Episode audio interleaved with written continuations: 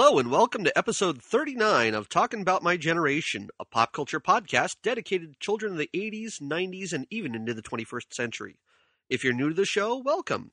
On this podcast, we'll discuss movies, video games, and television shows that we grew up on. Uh, for this week, I actually do have a guest host who's joining me here. Uh, we're going to be delving into the world of coin op video games, and I've invited uh, Paul Colaianni. Is that correct, Paul? Very good. All Yes. right. uh, Paul's from the Overwhelmed Brain podcast, and he's going to join us here. Uh, so, Paul, why don't you tell us a little bit about the Overwhelmed Brain? The Overwhelmed Brain is a personal growth podcast for critical thinkers. It's basically a place you can go to listen to interviews with leaders in the fields of personal growth and human potential.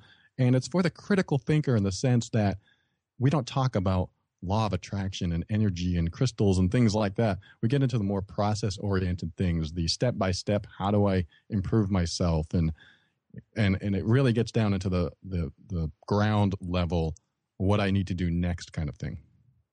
Sounds good, man. I'll, I will have to jump in and listen to some of that because I, Lord knows, I could use some personal growth. well, well, it has nothing to do with video games, and I I actually grew up, you know, in the '80s, so I am part of your generation. yeah, I'm, I'm 36 myself, so I've got some background in it. You know, I, I grew up on all these video games here. I remember going to the arcade and seeing things like Dragon's Lair and Space Ace and, you know, Donkey Kong. These were the games that I grew up on. My dad even was happy to hear me talking about this. He goes, Really? People are interested in Donkey Kong? I'm like, Yeah, Dad, there's a whole documentary on, on it called King of Kong. well, Nintendo never let it die either; it just kept going and going. They just used that as their uh, their trademark um, icon. Just kept going with it. Their mascot. That's the word I'm looking for. Yeah, Mario has. I mean, this is really Mario's start. Even though he was called Jumpman in the very beginning of, of Donkey Kong, Mhm. uh, he kind of just exploded and became this huge icon to build on Mario Brothers with his brother Luigi, uh, and then going on from there into the Super Mario Brothers uh, one, two, and three for the Nintendo. Going on with Super Mario World. You know, Paper Mario, and it's just he's blown up, so everybody can recognize him. He's kind of the Coke of Nintendo. Yeah, well, both of them actually. I mean, Donkey Kong uh, sprouted his own series as well. Yeah. I mean, you've had Donkey Kong, Donkey Kong Jr., uh, Donkey Kong Country. I mean, just naming some of the ones that I remember off the top of my head. hmm And I'm sure that there's quite a few more. Yeah, I mean, Nintendo, the the NES came out with Donkey Kong and Donkey Kong Jr., Donkey Kong Jr. Math, I believe, and then Yep. they came out with like uh, a few years later they came out with a classics that included both Donkey Kong and Donkey Kong Jr. So the NES had a really good version of Donkey Kong. I actually Oh. enjoyed that. it wasn't quite the same as the arcade game, I know that, but it was pretty darn close from what I remember. It was good. It was good. I don't. Uh, I know it had the elevator levels, but I don't know if it had the springs that bounced. Yeah, I don't think it did. And I think that was one of the reasons why people didn't like it as much as the coin op version. Uh, I remember Yeah. I cut my teeth with Donkey Kong on the old Atari 2600 version of it that ColecoVision came out with. Oh, okay. Before you before you talk about that, what did you think about that version? Because I remember the day I played it. Uh, which one? The the Atari 2600 version? Atari 2600 version of Donkey Kong. It wasn't even the same.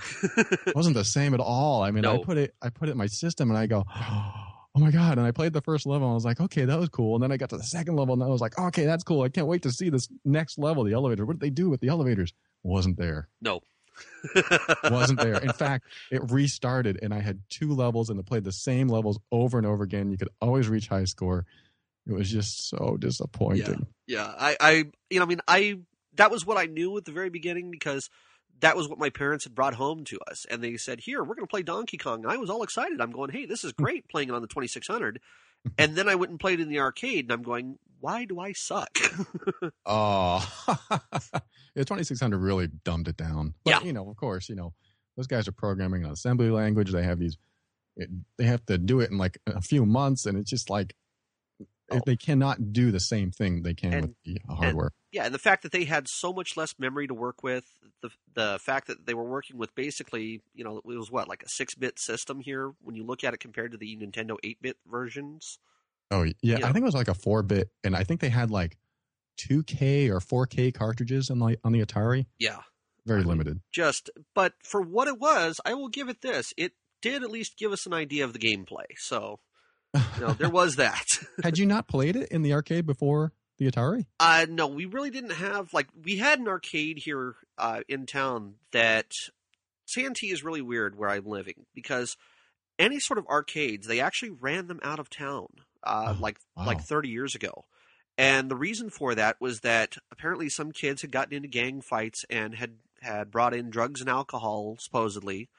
And so like the owners were run out of town and then anytime that they have any sort of arcades and basically this constitutes any more than 3 consoles in a, you know, 3 cabinets in a uh, venue it constitutes as an arcade and they can actually shut it down. Wait a minute, is this still in effect? Yes.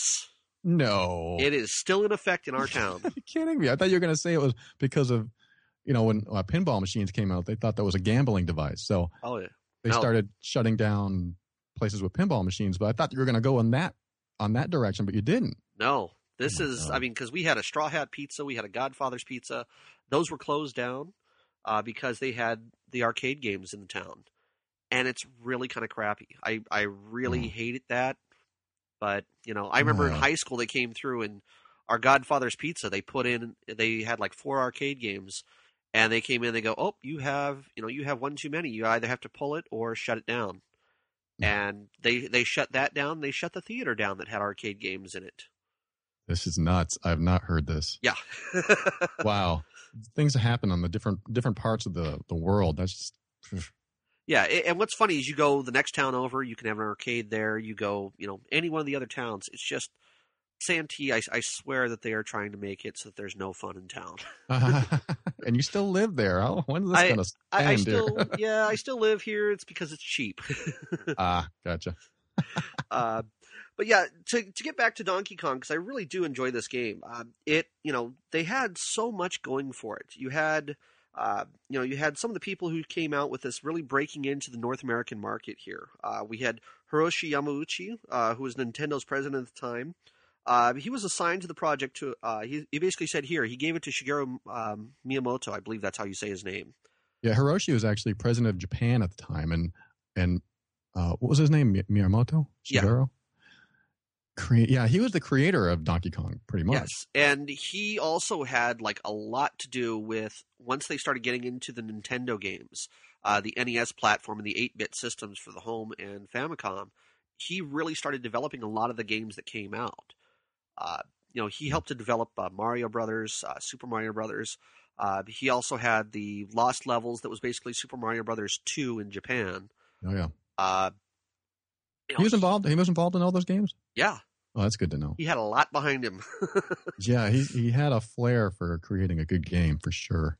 Yeah, I mean, he originally designed this game here. It was supposed to be originally Popeye, and they were going to have the little character that you know Mario was running around. That was supposed to actually be Popeye that was going to be dealing, and then the ape was going to be Bluto for this game, and then the girl that you had to rescue was Olive Oyl. Well, apparently, I guess a lot of the legalities fell through on this, so he kind of combined a bunch of stuff and said, "Well, we'll kind of make it like King Kong, and we'll put a little bit of Beauty and the Beast, and you know, we'll, we'll still have that Popeye element in there." Yeah, And they they they took they went from one trademark slash copyright to another trademark slash copyright. Oh yeah. And in fact, that actually came back to bite them in the butt because Universal turned around and sued them, uh, saying that it was too much like King Kong. And they actually had Nintendo had this big battle going on with Universal, and Universal lost, and then decided they were going to come back out with their own King Kong video game. oh wait, before you get into that, do you know why Universal lost that suit? Uh, all I have here is that they it just ultimately failed. Uh, I don't actually have any further information on it. I I do. I'm gonna fill in that gap. Go ahead. It was great. It was such a good story. It was actually in I think Steven Kent's The Ultimate History of Video Games book. The um, the lawyers for Nintendo and the lawyers for Universal Stu- Studio got together, and Nintendo did a bunch of research and said, you know, we've got a case here. And so they were honest and said, hey, we have a case here. You're not going to win. I mean, this is Nintendo talking to Universal. And Universal's like, we have all the resources and money in the world that we want, and we're going to fight you and we're going to win. Well, it was like the, I don't know the time frame, but it was like, it's almost like the last, the 11th hour before the lawsuit actually took place or just started or something like that.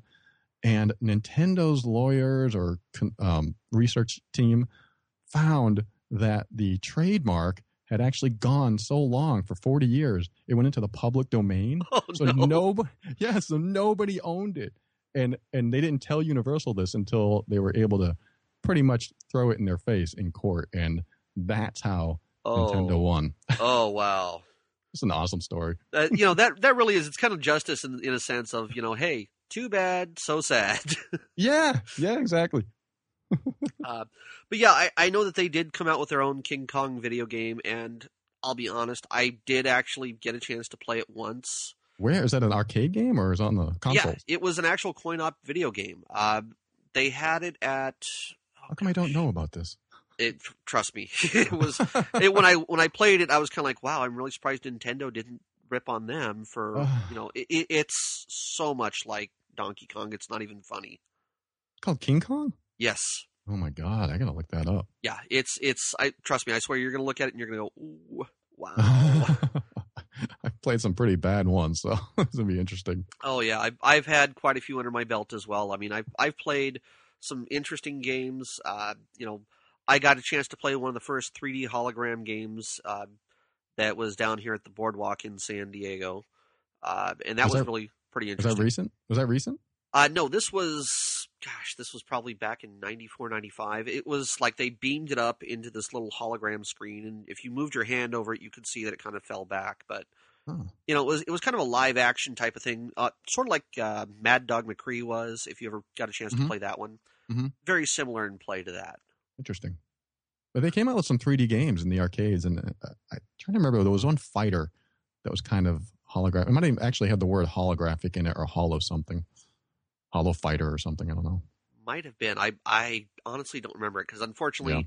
I kind of fell out of going to the arcades back in about 95, you know, partially because I found girls. So. what are you saying? you know, sex appeal is a lot more interesting than video games. Sorry to say. I used to go to the arcades to look for girls, and it never worked. oh, of course not. They were there, they just didn't look at me. That's all I guess. yeah. Uh, one of the things about this here that I do want to bring up with Donkey Kong, because this is actually fairly important for the games. This was actually one of the very first uh, platform style games. Uh, And basically, it's a side scrolling. Well, I shouldn't really call it a side scrolling because it's not a true sky, uh, side scrolling game.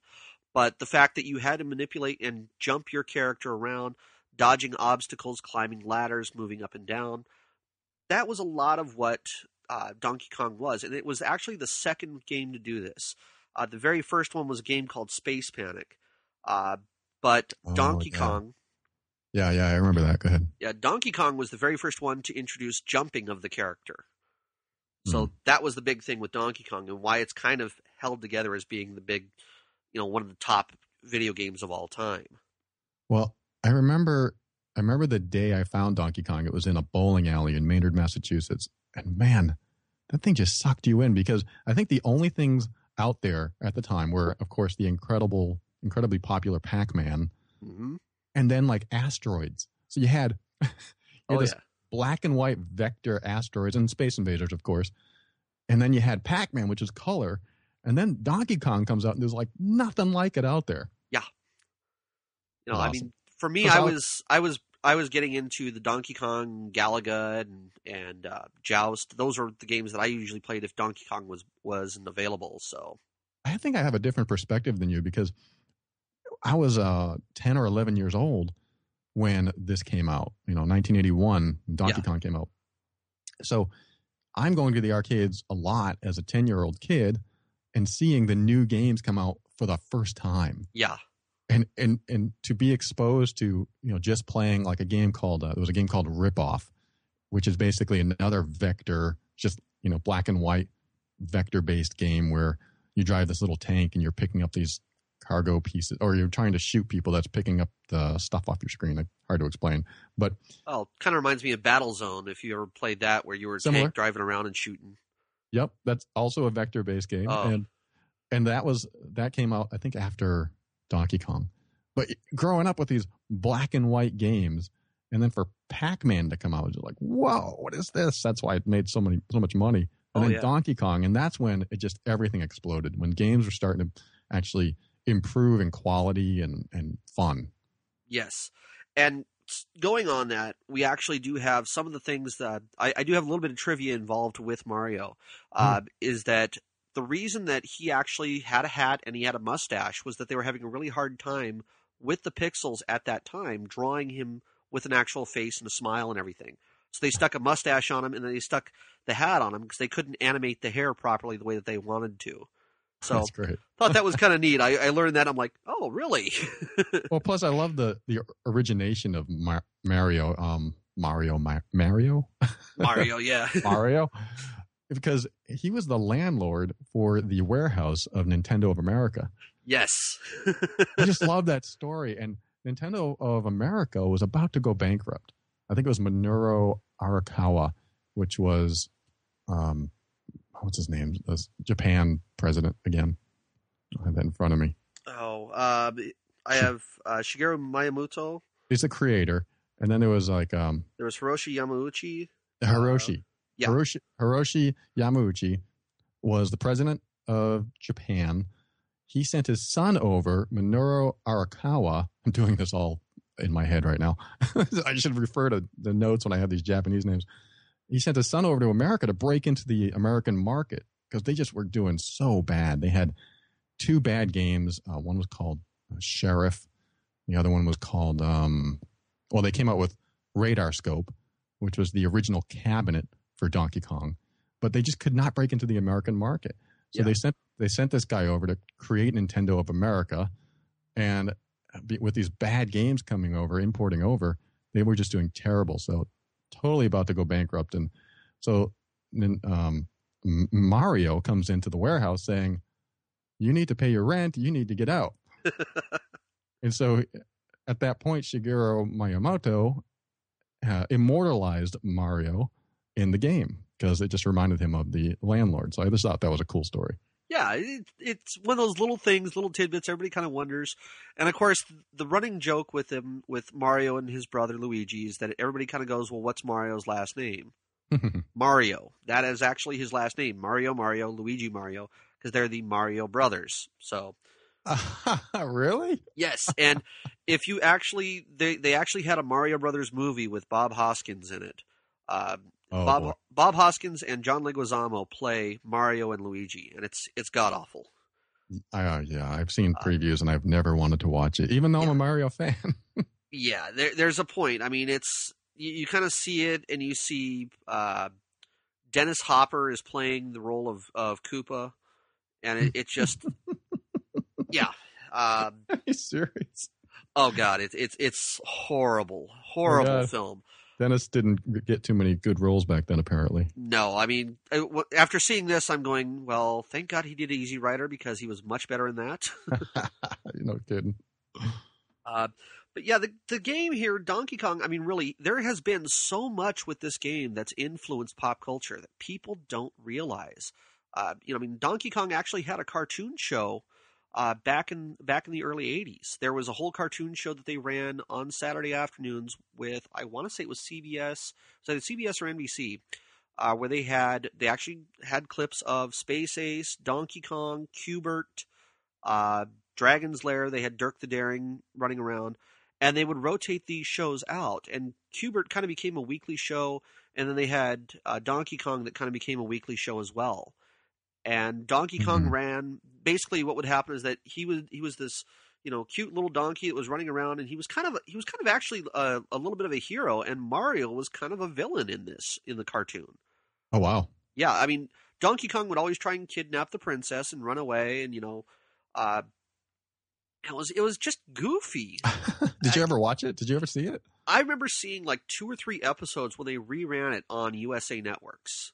Oh, uh, and USA had the whole Cartoon Express, and I remember seeing it then when I was a kid, and I was kind of like, I always wanted to watch it, and just for some reason, it was never on at the times that my TV guide said it was, and I kind of missed it. But mm, I tried you know, to watch it, I couldn't. I tried to watch it, and I couldn't. And it, it, yeah. I was a kid. I was like, you know, I don't want to watch this. I want to go play it in the arcade. I yes. Just, I just think yes. I just never watched it because it was.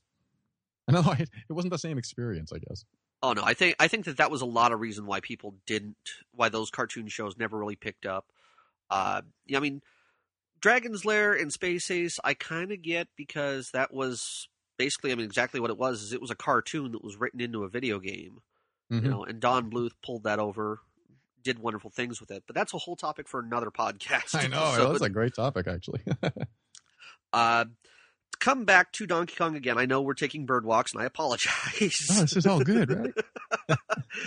uh, yeah, with regards to the name Donkey Kong itself, uh, there's a couple of myths that run around. Uh, one of them says that the name was originally supposed to be Monkey Kong, but was misspelled or misinterpreted uh, due to blurred faxes or bad telephone connections going back to Japan. Right. Another story says that Miyamoto locked in, uh, looked into a Japanese English dictionary for something that would mean stubborn gorilla, and came across and saw donkey, and he thought, well, donkeys are are stubborn, and so he kind of put that together with Kong being from King Kong, uh, which was kind of a slang in Japanese for gorilla. Oh, Uh, that's that's the most believed one, isn't it? That's the most yeah, common one. Yeah, yeah. that's the most common one that I was able to find. So I I would go with that one more so than I would go with, you know, uh, that was bad connection here.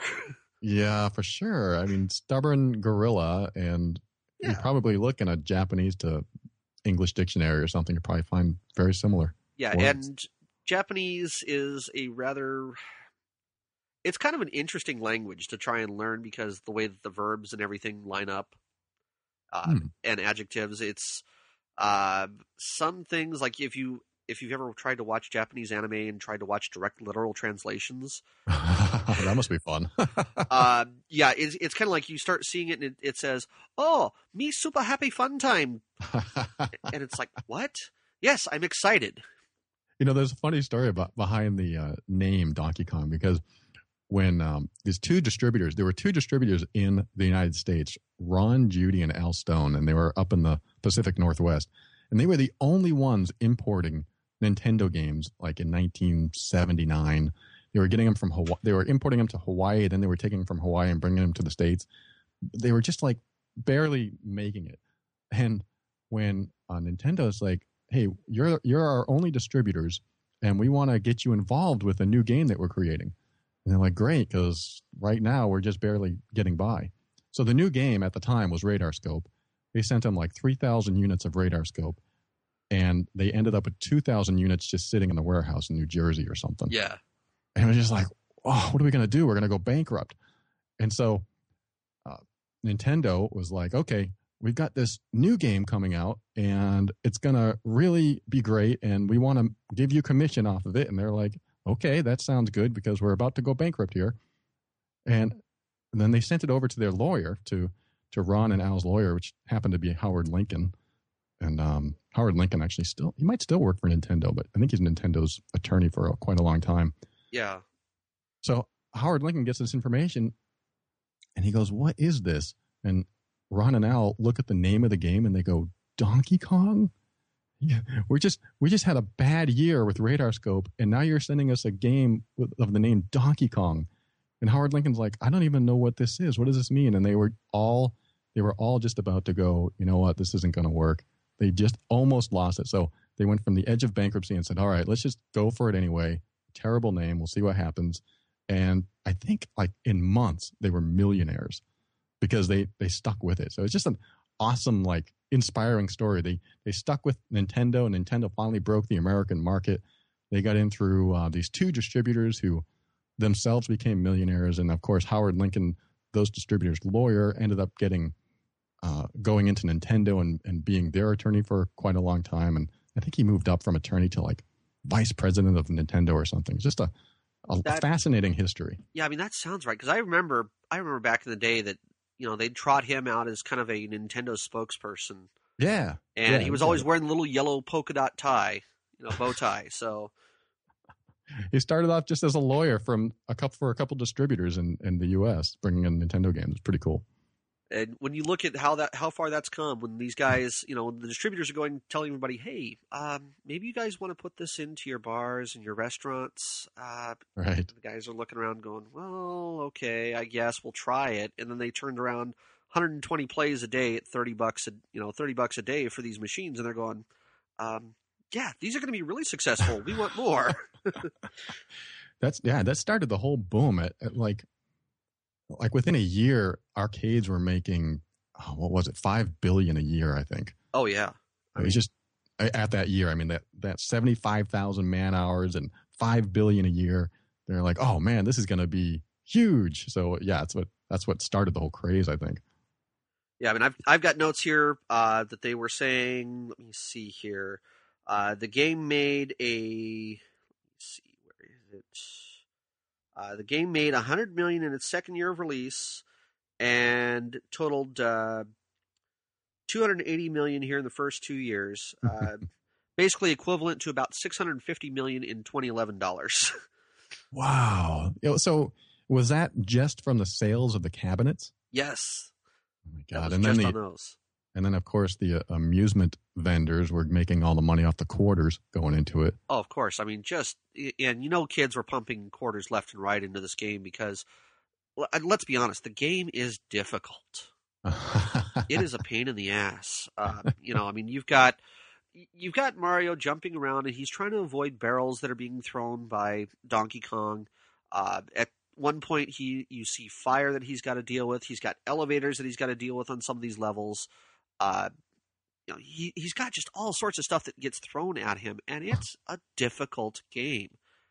yeah, well, especially because there's a randomness to it too. It's like yeah. Donkey Kong is rolling these barrels down these girders, and you, okay, you can see those coming, but sometimes he'll just throw one straight down.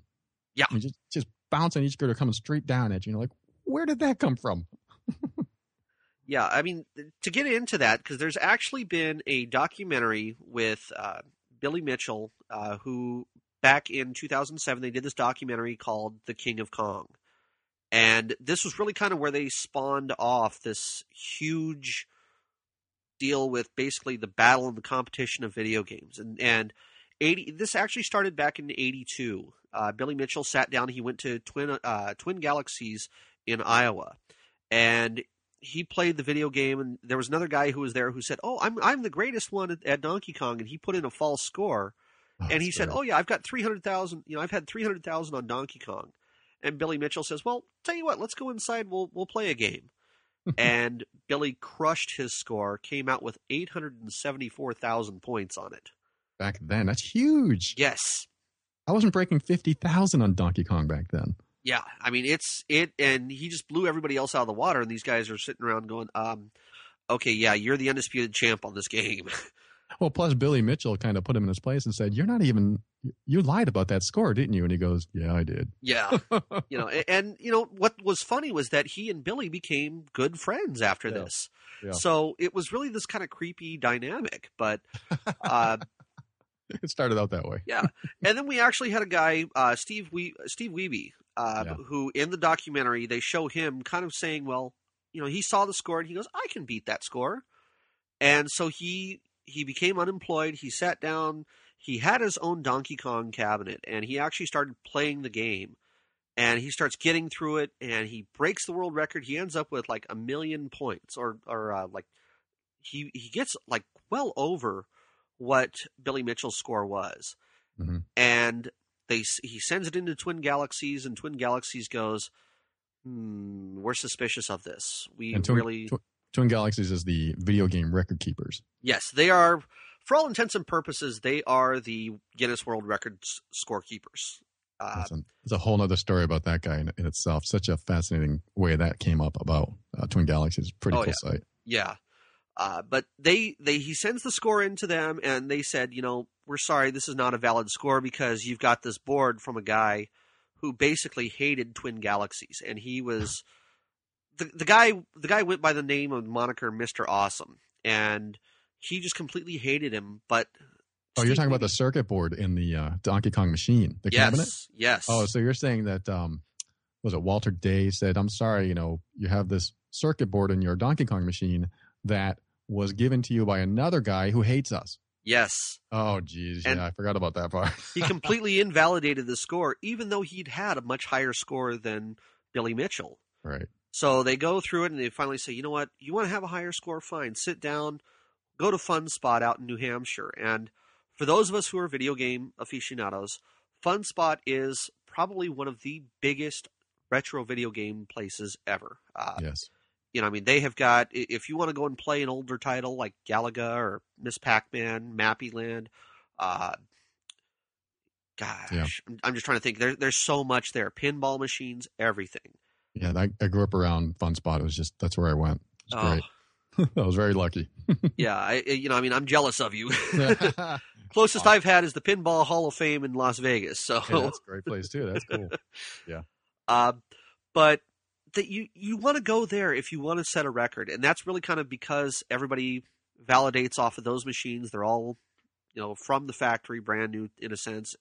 You know, they have been repaired and worked on, obviously, to keep them running. But uh, this has kind of become FunSpot has kind of become so well known that they've actually put some of the images and, and some of the stylings. If you ever went to go see the movie Wreck It Ralph, the outside and the arcade itself was actually based on FunSpot.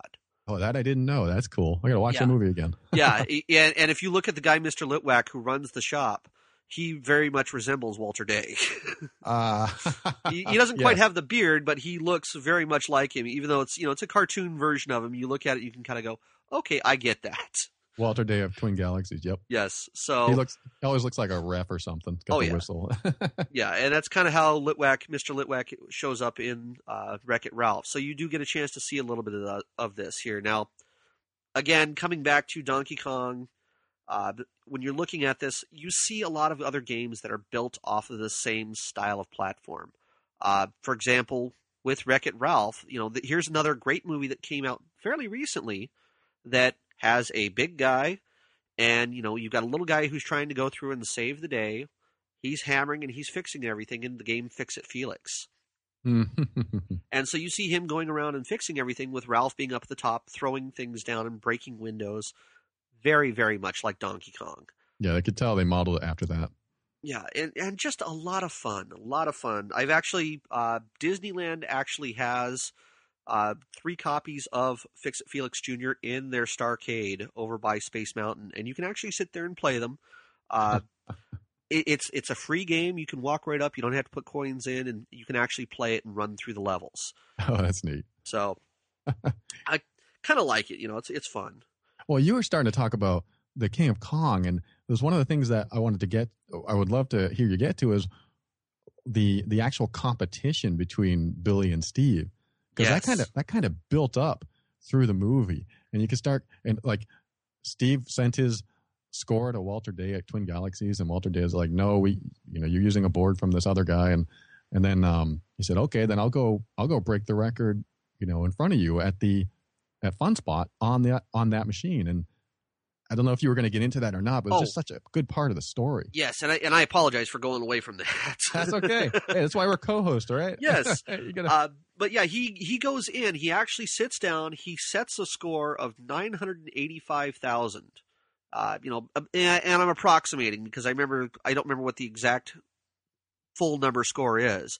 oh god, I gotta and I gotta add, if you've never played the arcade version of Donkey Kong, if you can hit seventy five thousand, you're a pretty darn good player. Yeah, So that's a, just a, a phenomenal number. yeah, and he actually Steve Wiebe while he was there, he got the very first kill screen on the Fun Spot game. That's great. And what a kill screen is basically you play the game through and it gets so much through and you get such a high score in the games on the last level it basically can't go any further and it kills you. It just you'll play for about 5 seconds and the game will kill you. And there's kill screens on Pac-Man, there's kill screens on Donkey Kong, there's kill screens on Galaga. They all a lot of these older games have them because the way that the memory was written, they just didn't have enough memory to run through all the levels on it. Yeah, you got to tell the program I'm going to I'm going to use this much memory for this game. You can't just say I want to use an open and infinite amount of memory for the game. You actually have to tell the program I'm going to allocate this much memory for this game, hoping that no one ever well they probably knew back then that no one would ever reach millions and millions of points. They just knew it because the games were too hard. But Yeah. then people people finding people started finding these nuances of the games and and they played them for hours and hours and hours and finding these loopholes and exploits and suddenly they're reaching these kill screens because the game can't go any further. Yeah. And that was one thing that I I noticed when I was watching King of Kong is that Steve Wiebe is he took like a marker, like a uh, you know an erasable marker, and he was marking on his screen lines to see where the springs went so that he could say, okay, well, the springs are bouncing on this checkered line here. And then if they go on the solid line, well, now that's when I should go up and, and jump up to go save Pauline. Mm. And That's just that's tough tough level when you get to like the third elevators and the springs are very fast and very tight. You got to Yeah. time that so close. Yeah, and that's the thing. I mean, it's I'm looking at it and I'm watching how the springs are going, and it's it, it's like the space of a pixel. I can't figure it out. I don't know how they do it. oh, but I mean, you know, the fact that he dedicated this much time to go through it and then get that nine hundred eighty-five thousand, and basically do it in front of this whole crowd, and then Billy turns around and he hands in this tape. He sends a tape in with somebody who's going to be there to try and become the Q*bert World Champion. She takes it down, hands it to them, and they look at it and they go, Oh, this is wait, wait. This is right after Steve Wiebe breaks the record. He goes, "I won." He's like full of excitement. "Yes." I won. I, I broke the record. This is fantastic. Then the movie shows Billy Mitchell sending in this tape, kind of like, I've been waiting for this moment. And, and go on. I I love this part of the story. Yeah, And- and the way that this, I'm going to be honest, that the movie was edited to make it look like there was a lot more going on. yeah, there was. Uh, or I mean, it was edited. Yes, Yeah. correct. you know, it was it was edited to make it look like he had, you know, he'd been bounced for the score, and you know, Steve Wiebe was all excited that he got the high score. They posted it up, and then right after that, they watched Billy Mitchell's score, and they're noticing little things that I kind of had to question as well. Where you see On lines that are coming through on the tape, yeah, just Yeah. and scores are jumping around. They're kind of like, well, is this really an official score? Right. you know, and they harped on they harped on Steve saying that well you you know you used a board that wasn't that was questionable and they let this go right through with Billy Mitchell. Uh, yeah, because Billy Mitchell had developed a reputation for his, uh, what was it, Pac Man. He was the first person to do a per- perfect Pac Man game. Yeah. So he's got this reputation of, you know, I'm not gonna, I'm not gonna be dishonest with you guys. Here's my tape. This is what I did, and they go, oh sure, no problem. And and Steve went through all this effort to get his score up there, and Billy just goes, well, I'll just send in this crappy VHS tape that has lines and is jumping around, and you know they're not going to question me. And Yeah. they didn't. They didn't. They just took it. They took it and I know that Steve made a big deal about it because he said, "Well, you know, this is really kind of this is really kind of sucky of him that, you know, he he shows up, you know, he tells me that I have to show up here at Fun Spot and that he wants to break records in person." And then he submits this score where he gets over a million points on Donkey Kong. And then just stops. And he doesn't even bother to show up. He sends it in with somebody else. Yeah. And he, you know, he when he was saying all this, he says, oh, "I'm not really going to submit the score. I'm just going to, you know, I want everybody to see what I did."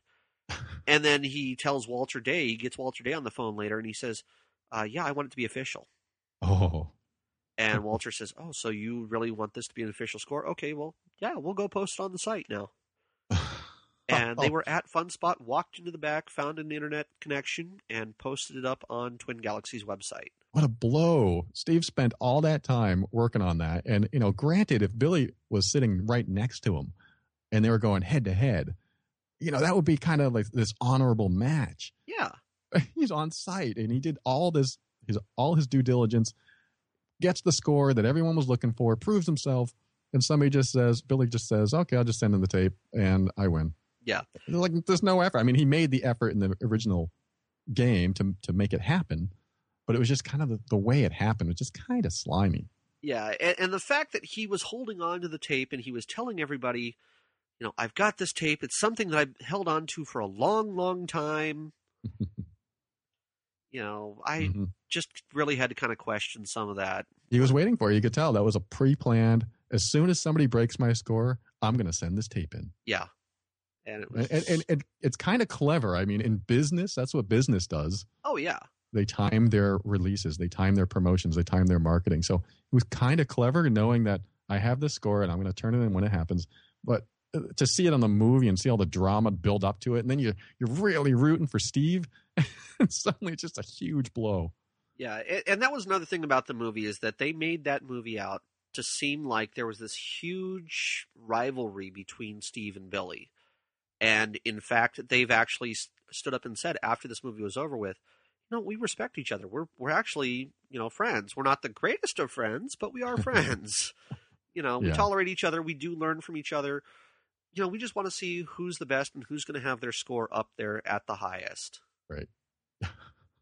So they've been, Well, then- you know, and all of them have been kind of bouncing around with their high scores. So Well, you know, at the end of the movie, things uh, turn tables.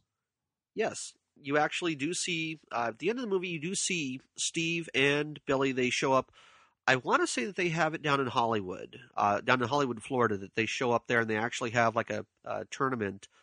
Steve's trying to break the record. He ends up not being able to break the record there at the tournament. Uh, but in the final credits, they do actually state that Steve did break Billy's record, and he got I want to say like one million sixty one thousand points or something like that. And he's, and he's probably like, "Boo yeah, Yeah. finally." yeah, and, and it's since the movie's come out, they've actually had the scores fluctuating up a little bit more. Uh, Billy did break Steve Wiebe's record again, and then they had another guy who came in and he broke the record back in 2010. And so Steve is like, okay, well, I got to beat that score. He came in and he broke it and set it even higher. Oh, I didn't know about that because I Oh. know that the other guy that you never heard of, this one guy who's like, I don't even think he played video games. Like, I just heard about the record, so I just started playing Donkey Kong. I'm like, what? And he just started playing. Yeah. And not only do you break the record, I mean, when you're when you're trying to break the record of a, of a million whatever sixty one thousand, you're probably going to do at best a million sixty one thousand and a hundred Yeah. you know, 61 1. And and this guy comes in, not only does he beat the original or the the last record set, but he beats by a 100,000 points. Yes, it was it was a slaughter. Yeah, I know. and then you have Steve come back and he says, "Well, okay, now that you've beaten that." He said it, it. You know, this was done in like February of 2010. Steve comes through in August of 2010, and or uh, yeah, August of 2010 sets it. Billy then comes in and sets the highest score in September. After all that, Yeah, they, so they still got they still found ways to squeeze points out of that game. I don't even oh, I'd love to see those vi- uh, videos on that thing, man. but yeah, you see them bouncing around, and the guy who currently holds the record, um, gosh, I wish I could remember his name. It's not Billy or Steve then? It's No. another guy? It's a it's a third contender now, Wow. and he's I, I want to say he's like his name sounds like it's Korean or something. I'm trying to remember what it is off the top of my head, which is horrible. Is it that same guy who beat it in 2010? Yes, I'm looking it up right now. yeah, I'm, I'm like dying to look now. Yeah, it says neither Steve Wiebe or Billy Mitchell hold the Donkey Kong world record anymore. And Hank Chen? Oh, no, that's not it. What's his name? Let's see, I'm trying to find it myself here. It's like they had this huge article that uh, doesn't show his name. Wow, really? The Twin Galaxies website is no longer? Really? Yeah, I just tried to go to it and it says Oh. that uh, GoDaddy is holding the page. No way. You're kidding? No, that's oh my gosh! Wow, You're here. You're hearing this live. Yeah. Twin Galaxies website is down. That can't be. I think it's Hank S. Chen or Chain Chine, something like that. Yeah, something like that. I, I want to say it's like Korean or Chinese. It, it's definitely got an Asian sound to it, but Oh, so yeah, this went from February. Oh, they've had a huge battle from February of 2012. Oh, somebody named Estelle got it too. Estelle, Kyle, Corey, a bunch of people are starting to beat the records. And then, um, but up from there, you have Billy Mitchell again, and then you have Steve Wiebe again. And it goes all the way up to the top. And other people have beaten Billy and Steve, you know, because so many strategies and techniques come out after people break a record. They find out how they're doing it. So oh yeah, it makes it easier for people to follow up. And and I'm not giving discredit to all these people because you know who knows how they figured out how to to squeeze more points out of it. So you know, good, Yeah. good, good for them. And it is hard to even even if you know the strategy to actually apply it and do it and and persist and persevere continually hour after hour trying to squeeze every point. So yeah, Hank Hank S. Chen, and I apologize for the name. Apologize if I mispronounced that, but it's one point one three eight million. So it's one million one hundred thirty eight thousand six hundred. yes. I mean, just absolutely phenomenal. when you look at these guys, and, and the, that is something else. When you're talking about hour upon hour, yeah, you have to sit down and you're contending. You're sitting down for a minimum of two and a half hours to do this, Oh yeah, just because of the time that it takes to get through the game to get your points up there. You've heard of the marathons that people will go through, like Oh two yeah, days, two days straight, yeah. sitting like in an asteroids machine. You can keep getting your uh, bonus guy after bonus guy, and and you can build up so many bonus guys that you can actually go to the bathroom and let your ships die, Yes, which is great. But there's not many games that allow you to do that. yeah. It's you know, it, it. Please, guys, don't ever be like this. if you're listening to this and you think that you're going to go and try and set a record, just you know, don't think that you need depends or anything to sit down and play it. Just stop. you follow your health. Yes, you know, look outside, see that bright ball, and kind of go, hey, you know, don't look at it and go, is that, do I have light switch for that ball of light out there? No, that's the sun. Go out and enjoy it a couple of times a year. Santee, especially. Oh, yeah. yeah. so, I'm still bothered by. It. Are you sure the Twin Galaxies is down? yeah, I just tried to go to the website, twingalaxies.com. Nothing. It comes up and it shows that it goes to a GoDaddy website. Yeah, it's not finding it. Let me find it if they have another web. Oh, that is weird. Sorry, Walter. I don't know what's going on there. Oh, that's weird. Didn't they let it expire? All right, if anyone's listening, go buy twingalaxies.com. I'm sure really. Walter will give you some money for it. yeah. of course, we'll probably find out that Twin Galaxies has since fallen into disrepute and everything's Oh. fallen apart with it. Oh. no, fantastic. You know, we didn't talk about is the two two other arcade machines that came out after Donkey Kong, which was Donkey Kong Jr. and Donkey Kong 3. yes. And and you mentioned that Mario, Mario, I can't say that Mario, Mario is uh, a kind of an antagonist on the cartoon series. Yes. And and Donkey Kong Jr. is the only game that I know of that he was an antagonist in. Yes, and, that may be why they kind of based it in the cartoon. Is that is that they were already they may have already been planning that as a storyline for the new Donkey Kong Jr. game. I, Mm. I'm guessing. Yeah. Uh, But- Yeah, he he locks up Donkey Kong, and he's it's kind of similar gameplay in the sense that Donkey Kong's at the top, but this time Mario has him locked up in a cage, and then Donkey Kong Jr. That's the first introduction of Donkey Kong Jr. has to climb like vines and to to get to the top. I think vines and like chains to climb to the top. So it's one of those still you're climbing to the top platform type of games. And I don't know if it did as well, it but it definitely had a following because it was it was easier than Donkey Kong, but it still was difficult. yeah, it was a challenge. I mean, I remember having to switch back and forth between the ropes and, and the vines and everything, trying to get make sure I didn't get bitten by those metal teeth that were running down the ropes. well, right after Donkey Kong 3 came out, um, it was like 1982. 1983, very close to the, the video game crash, uh, came out. Uh, Instead of Nintendo making another another Mario and Donkey Kong, they made Donkey Kong 3, which was Bugman, like Stanley the Bugman. Yes. and, and Stanley the Bugman, Donkey Kong would sit, sit at the top of the screen once again, but he was hanging between two vines, I think. And Stanley the Bugman would protect his flowers at the bottom of the screen while Donkey Kong like stirred up these bugs to come down and try to ruin the flowers. Yes, I, I remember that. He had like a he had like one of those exterminator things and he'd push out poison or something at the bugs, if I remember Yeah. correctly. Yeah, he he had this uh, little. He's pushing out the poison, and and the bugs have to get close enough so he could actually reach them. But then every now and then he'd get like this super duper poison thing that he could actually shoot Donkey Kong in the butt, so he'd actually climb up the vine. And as, as soon as he got, as soon as uh, Donkey Kong climbed up the vine, the screen changed and you went to another screen. But the gameplay itself was totally different Oh than yeah. Donkey Kong's one and Don- or Donkey Kong and Donkey Kong Jr. As it was more like a shooter, like Galaga. Yeah.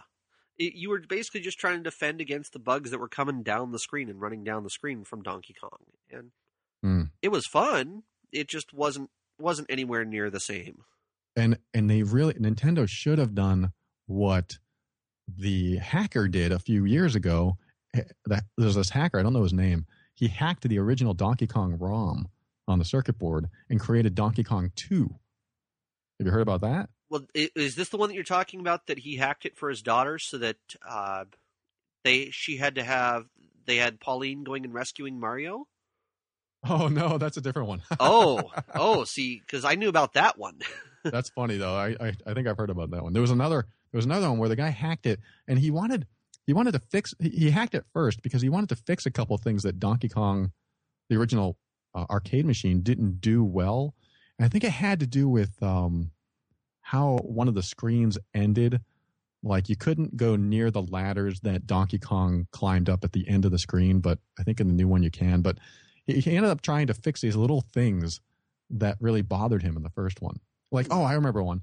One of the one of the little bonus items that you pick up in the original Donkey Kong is Pauline's hat.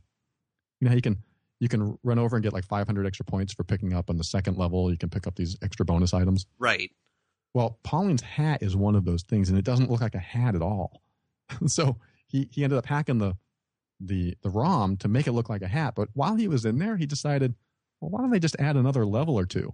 So he actually he, he just went all out and created a really really good game and called it Donkey Kong 2.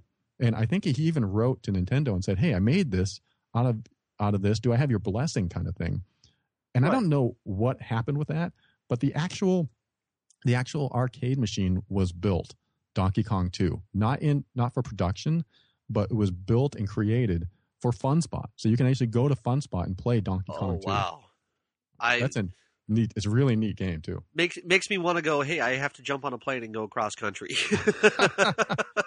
it's it's fascinating. He's got some interesting ideas that I would have loved to have seen. So, I was saying that Nintendo should have made an extension of Donkey Kong like a sequel instead of going with Donkey Kong 3 that had nothing to do with their original mascot that made them millions. Yeah, it's.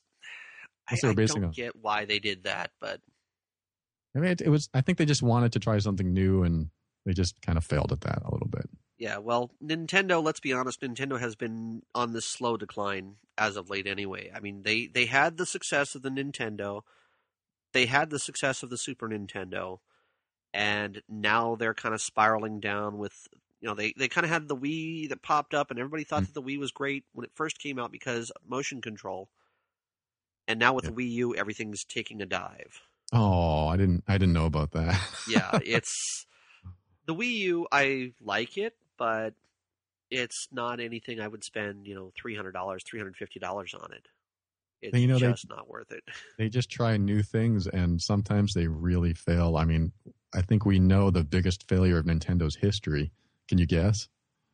Oh, I, I, I'll give know, you, I'll give you one clue. Okay. Red. Red. Are you talking about changing out the Wii to a red Wii? No, this is older. This is in this is Game Boy days. This is uh this is something. Oh, they... the Virtual Boy. there you go. Yes. I knew you'd get it. I knew you'd know it. yes. Red and headaches. yes. Yes. I, I actually knew a friend of mine who had one, and I don't know where he got it. I don't know if he bought it as like a demo unit or something from, you know, uh, like GameStop or whatever it was at the time that they had it but he had one and we were all fascinated with we played it for about 15 minutes. We're like this sucks. Uh, i know you wanted to like it. You know it was just it was everything that was on there was vector based games which was kind of cool and you kind of had this 3d stereoscopic feel to it but that was it and it was not in color. It was you know even the game boy at that point i think they just started coming out with the game boy color and then they mm-hmm. come out with the game boy the you know the virtual boy and it's like make it in color, maybe we'll be interested. And they just failed horribly. You know, I want to say, I want to say that was Gunpei Yokoi who made that. I forget. I, am so sorry if these Nintendo fans are listening, but I don't know his name. But the person who made the Virtual Boy, he was really he was really backing it. He, he convinced, I think, the president of Japan, Nintendo of Japan, that I want to make this, you know, Virtual Boy, and, and he was like, all right. When it didn't sell, he ended up at an expo by himself basically in shame with this virtual boy unit because he was yes. kind of like he was kind of like the you get the back of shame in a dojo you know? Yes. all the all the teachers all the master teachers turn around and they give you your back. Basically that's what he was put into this one single booth by himself with his virtual boy to basically fail. Yeah and i want to say that that may have happened at probably either the chicago ces or maybe might have been Las Vegas CES because I remember I remember reading stories about that in Nintendo Power. Yeah, you did. Oh, you read it, read it at the time. Oh, oh yeah, so sad. So I mean, there was just there was a lot of stuff that when that came out, it was just it was it was a cool idea, just didn't work. well, it was you know it was before we really grasped portable gaming. yes. I mean, there was the Game and Watch things from Nintendo, where these little flip kind of uh, games that you held in your hand.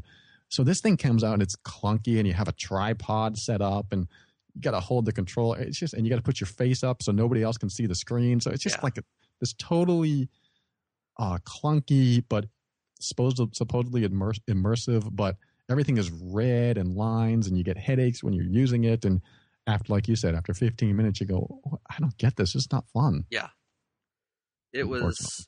Definitely definitely one of Nintendo's bigger fails. I mean, I I will hold that right up with the Super Scope. Oh, You know, I don't the, think I've ever used that. the Super Scope and the Power Glove. Those were two horrible, horrible accessories. God, Power Glove. Oh my God, was that was that trying? Were they trying to get into like virtual gaming yes, and the the Power Glove just did not have the proper motions for it. Like you could move your hand left and right, and you were supposed to use that for for like simulating driving, but it couldn't detect anything going straight forward and back. So you Mhm. basically only had four. You had you know your two axes. You had left and right and up and down, and you could move your hand up and down on the screen, but that was it.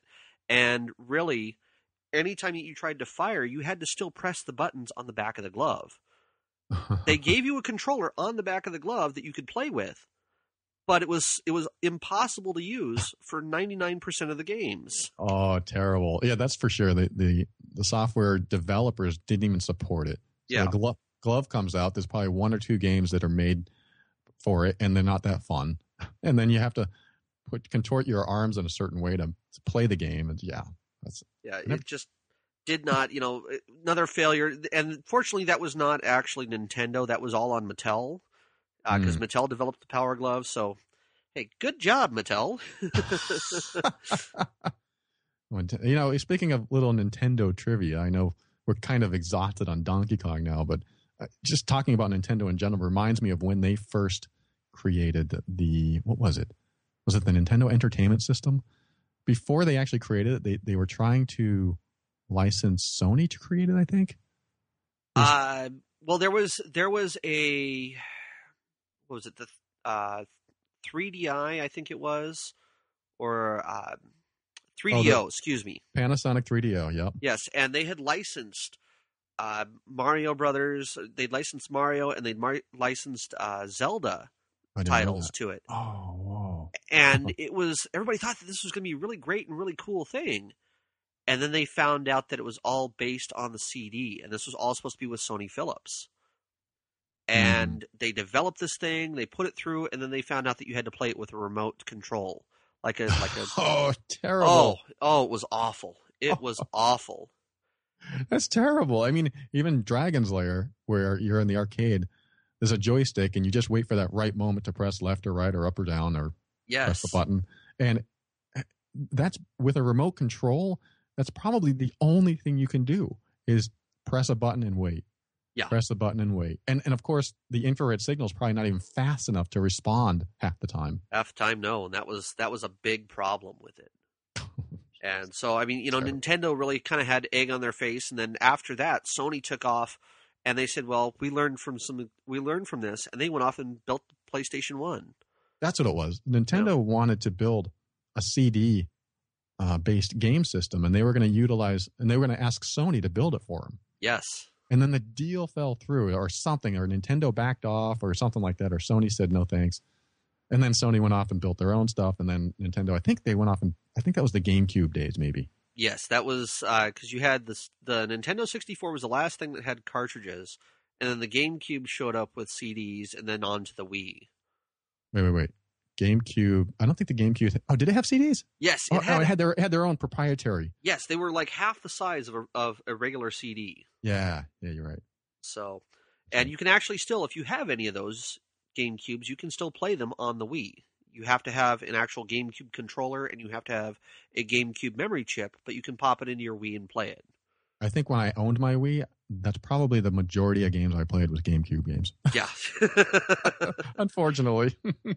we do have some celebrity players that have tweeted out their scores here for the game. Uh, actor Will Forte is currently ranked on the Twin Galaxies Donkey Kong scoreboard. Uh, rapper Hmm. Eminem has tweeted his Donkey Kong scores on two different occasions. really? Yeah, and and with Eminem, if if his scores were actually validated, if it was eligible for verification, uh, it would actually place him in the top twenty-five top scores. You know how long it takes to get a top score in Donkey Kong? I mean, Yeah. just to get up to that point to know enough to actually try to go for the record. So that just tells me that these people have a lot of time. Yes. now with Eminem, I can understand. You know, Detroit is pretty depressed. You got nothing else to do other than sit down and play video games. Oh, maybe that's it. He still lives there. Yeah, he's still there. He's still a Detroit homeboy. Wow. All right. So, well, I think that's about it. Uh, that's all that I really have here. Uh, I do want to wrap this episode up. I want to thank everybody for listening to this episode of Talking About My Generation.